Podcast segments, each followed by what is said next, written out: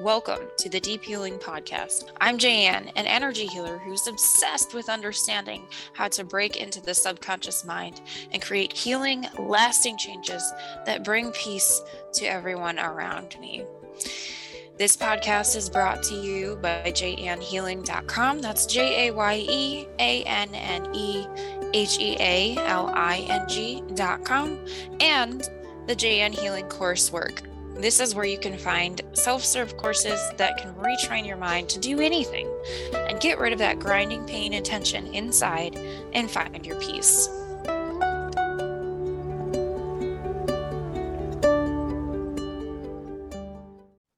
As an empath, I'm often worried about the environment, and I know I'm not alone. This is because we as empaths can feel everything around us, including the distress of the natural world. This series on trees will give you the tools to understand the meaning of what these trees teach us, so you can heal the pain within yourself that's related to these concepts and start to take action if you need to. Hi, welcome to Jayeanne Healing. Welcome to Deep Healing with Jayeanne. I am Jayeanne. Obviously, I'm an energy healer, and I help you rewrite your internal programming. But actually, I teach you how to do it so that you're not relying on me or some other energy healer to help you rewrite that internal programming so you can live your best life. The reality of it, not just like living my best life. Woo! Totally different experience, right? When you feel like you're actually sane and collected and I can handle this, even if it's crazy, versus living my best life. That's a totally different feeling, right? Anyways, today, this is our tree series, and I am very excited to introduce the first tree in our series. So this fall, we're going to talk all about trees and the meaning of trees to our ancestry, to our lives, and the stories that they bring. And our first tree, this is not alphabetical, I promise, but our first tree is the ash tree. Ash. Okay. So the most interesting thing, and I reference this book a lot, you can't even see it, but it's called The Ogham, the Celtic Oracle of the Trees by Paul Rees Mountfort. Now, this is such a good book because it gives the Ogham alphabet, and I'm not getting paid for this book. It's just a great book. The Ogham alphabet is based on trees. And so most of the trees in my series are United States trees, so they're in the Americas. But a lot of the trees that are here are also in the Celtic tradition, and so they are over there. And if you watch my intro video to my tree series, you know that the Appalachian Mountains go, when the continents were together, they expanded from all the way from like Georgia down there all the way through to the Scottish Highlands. So a lot of the vegetation is the same, right? There are a few trees on this series that are not Ogham letters, but this happens to be one of them. And in the Ogham, it's not just a letter, okay? The tree is a letter, and it represents a story. It represents more than a letter. Okay, and this is so interesting to me because the Ogham is one of the most ancient languages, right? And the original languages, all the dead languages, are super important to us because that is the basis of what we are even talking about. That is the basis of what we understand the meaning of life even to be, is what's in all of those dead languages like Latin and Sanskrit. And in this case, Ogham, Norse mythology and Norse rune. Yes. And then there's probably plenty more that I don't even know about, right? Because I don't know everything. But if it's a dead language, it's important. That's what you need to know. And in this language, all of the runes are based on trees. And each tree has a story and a meaning. And ash, very interestingly, ash is one of the tallest trees that you can find. It grows up to 115 feet high and can live up to 250 years. So if there was an ash tree planted at the American Revolution, it could still be alive today, except for the part where, or no, Yeah. 115 feet, 215 years. But we cut down, we do a lot of harvesting of our trees here in North America. So it's entirely possible that there are trees that were around during the American Revolution. And trees just tell a story. That's the important thing. Ash, interestingly enough, is all about deep transformation, but with clarity, with very clear, this is what I need to do to change. And it's a drastic change. Like literally the name is Ash. Ash is the end of a burning, right? And so when you burn something, you get ash, but you get something that rises from the ashes, right? Kind of like the phoenix going through the fire. And so to me, this makes me think of a lot of like Scorpio themes. If you're into astrology, that's basically the meaning of Scorpio is this massive transformation, this divine, like deep transformation and bringing like the old up. But this is more like clarity of this is where I need to go. And then but I'm completely okay with everything in my life that has to change in order for me to get there. It's a little bit different from Scorpio, where Scorpio is like, I need to sort out all of these emotions because there's this like whole water thing to it. But it's this complete transformation that makes me think of the similarity. Ash in Celtic tradition was used to make spears, arrows, and wands. So magic wands were use. And so the very interesting thing to me is that these are all tools that are associated with clarity of thought. So maybe this is more of a Sagittarius one, but the change thing just really speaks to Scorpio.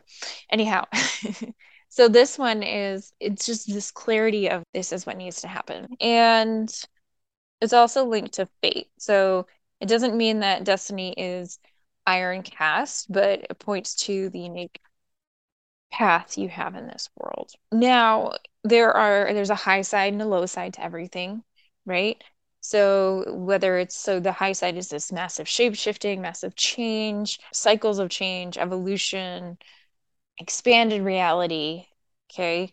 And then if it's on the low side, it's lack of control, victim circumstances, and then like letting other people control you, or there's a lot of control themes, like the need to take control. Now, I bring up ash specifically because unfortunately, there is a bug, all comes back to bugs, that is destroying the ash trees in North America. And it's called the emerald ash borer. Like many invasive species, it came over on some kind of cargo and boom, we have a huge population of trees just ripe for this bug. Unfortunately. So a lot of the ash trees are dying. And what this represents to me is the transformation of transformations, right? So I just got huge chills saying that. So it's the change that is going to change every change before us, every change that has ever changed. And we need to review, not look back and review it, but change how we view change. And being able to understand what change meant to our ancestry, what change meant before we were born versus what change means now. Because everything, literally everything, has gone through these massive changes even in the last 20 years. But in the last 100 years, it's huge. But 100 years before that, and 100 years before that, it wasn't this rewriting every single view. Like, it was possible to be like, this is how the world works. And for your lifespan, that was how the world worked. So the massive amounts of change that people in our generations, in the recent generations, have experienced has never before been seen. And we have to let go of the programming of clinging on. Whew, wow, that one's big. Clinging on to old patterns that are and I don't want to poo the old ways or traditions, right? Because traditions are really important. The meaning of traditions are really important. The actual actions of certain things that we do, right? This is how you cook a meal. That has changed, right? But the traditions and the meaning of traditions and what the deeper meaning of those things are really important.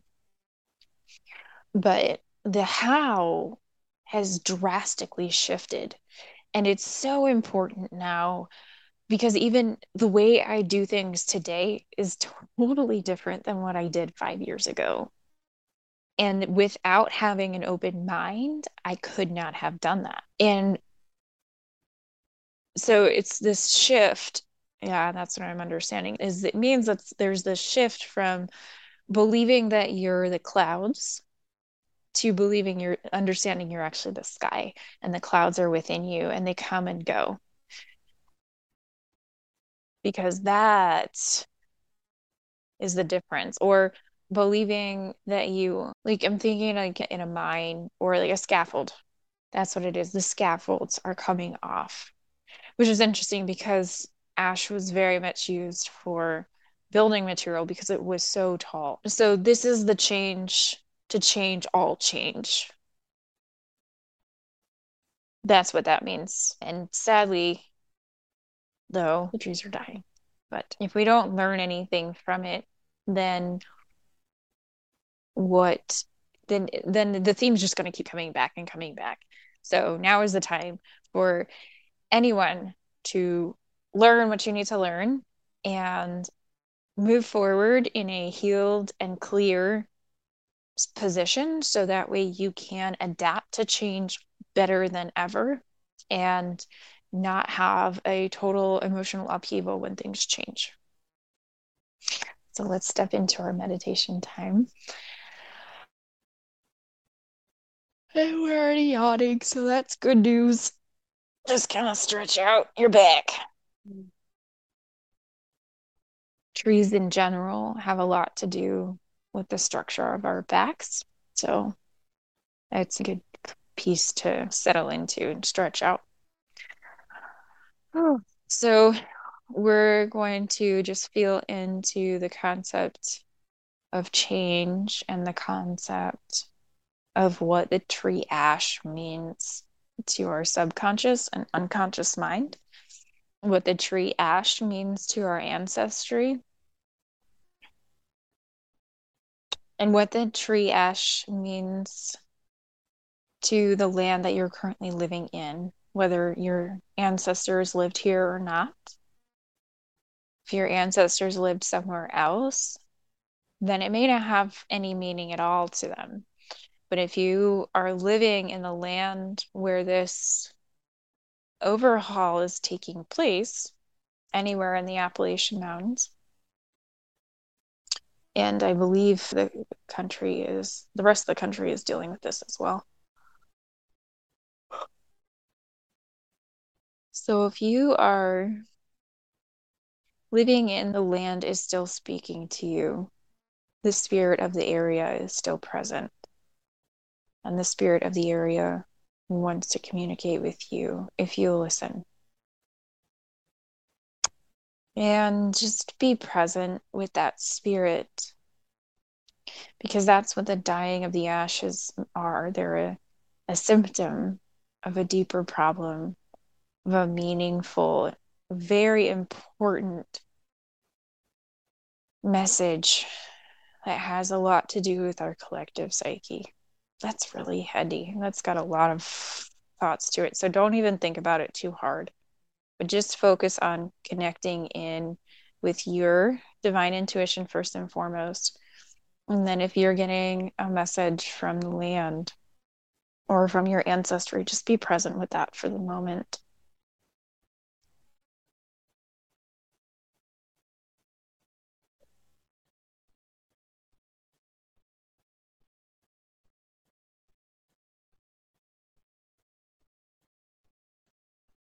Just very present with that.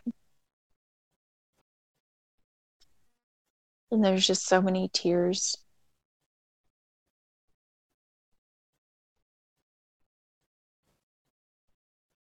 I'm just feeling so many tears.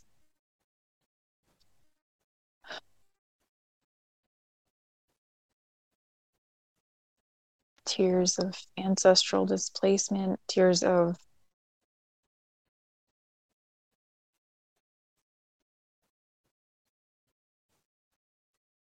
the work that the spirit of the place and the work that the energy of the space has been building and building and building.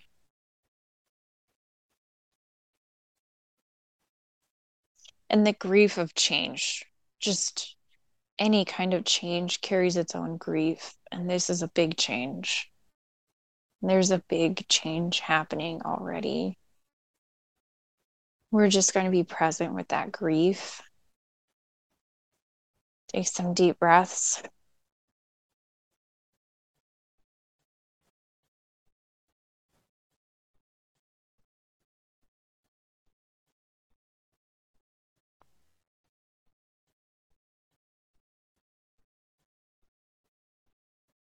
And the grief of displacement is not only, you know, what used to be here and was displaced.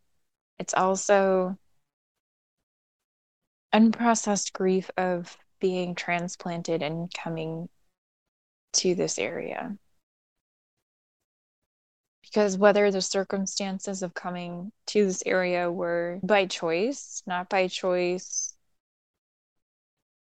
good or bad, there is a grief, there is a loss of the connection to the land that your ancestor had before.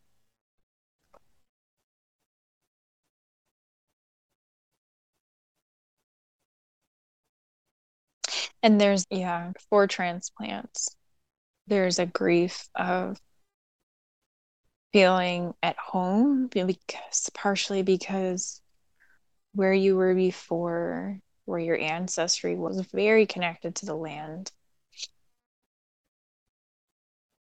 And that was a big change coming from wherever your family came from. And losing that connection, that multi-generational connection to the land, is a big change.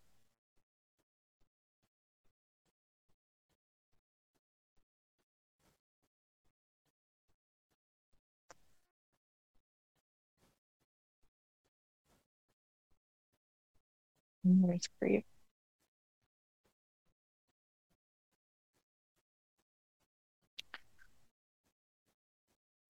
The change to change all changes allows for us to be present with that.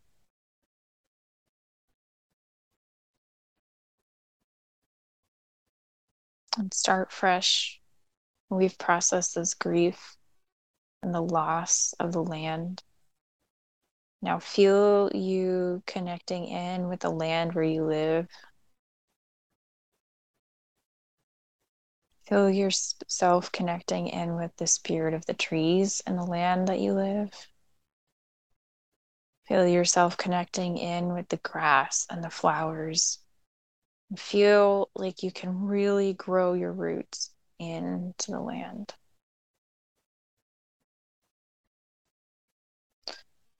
And for some of you, I don't want to put roots down because I don't want to be here for very long. You still need nourishment where you are right now. And the beautiful thing about humans is that we can move. We are not completely stuck in the land as a tree is. So it is okay to go ahead and put your roots into the ground, deep, deep, and out 5 miles. Just imagine, I don't know why I was going to say, imagine a taproot. And then it just came into my mind, American Taproot, which then it was like, oh, that would be great, a great band name. I don't know why that just little joke came in and I had to giggle. Laughter is healing.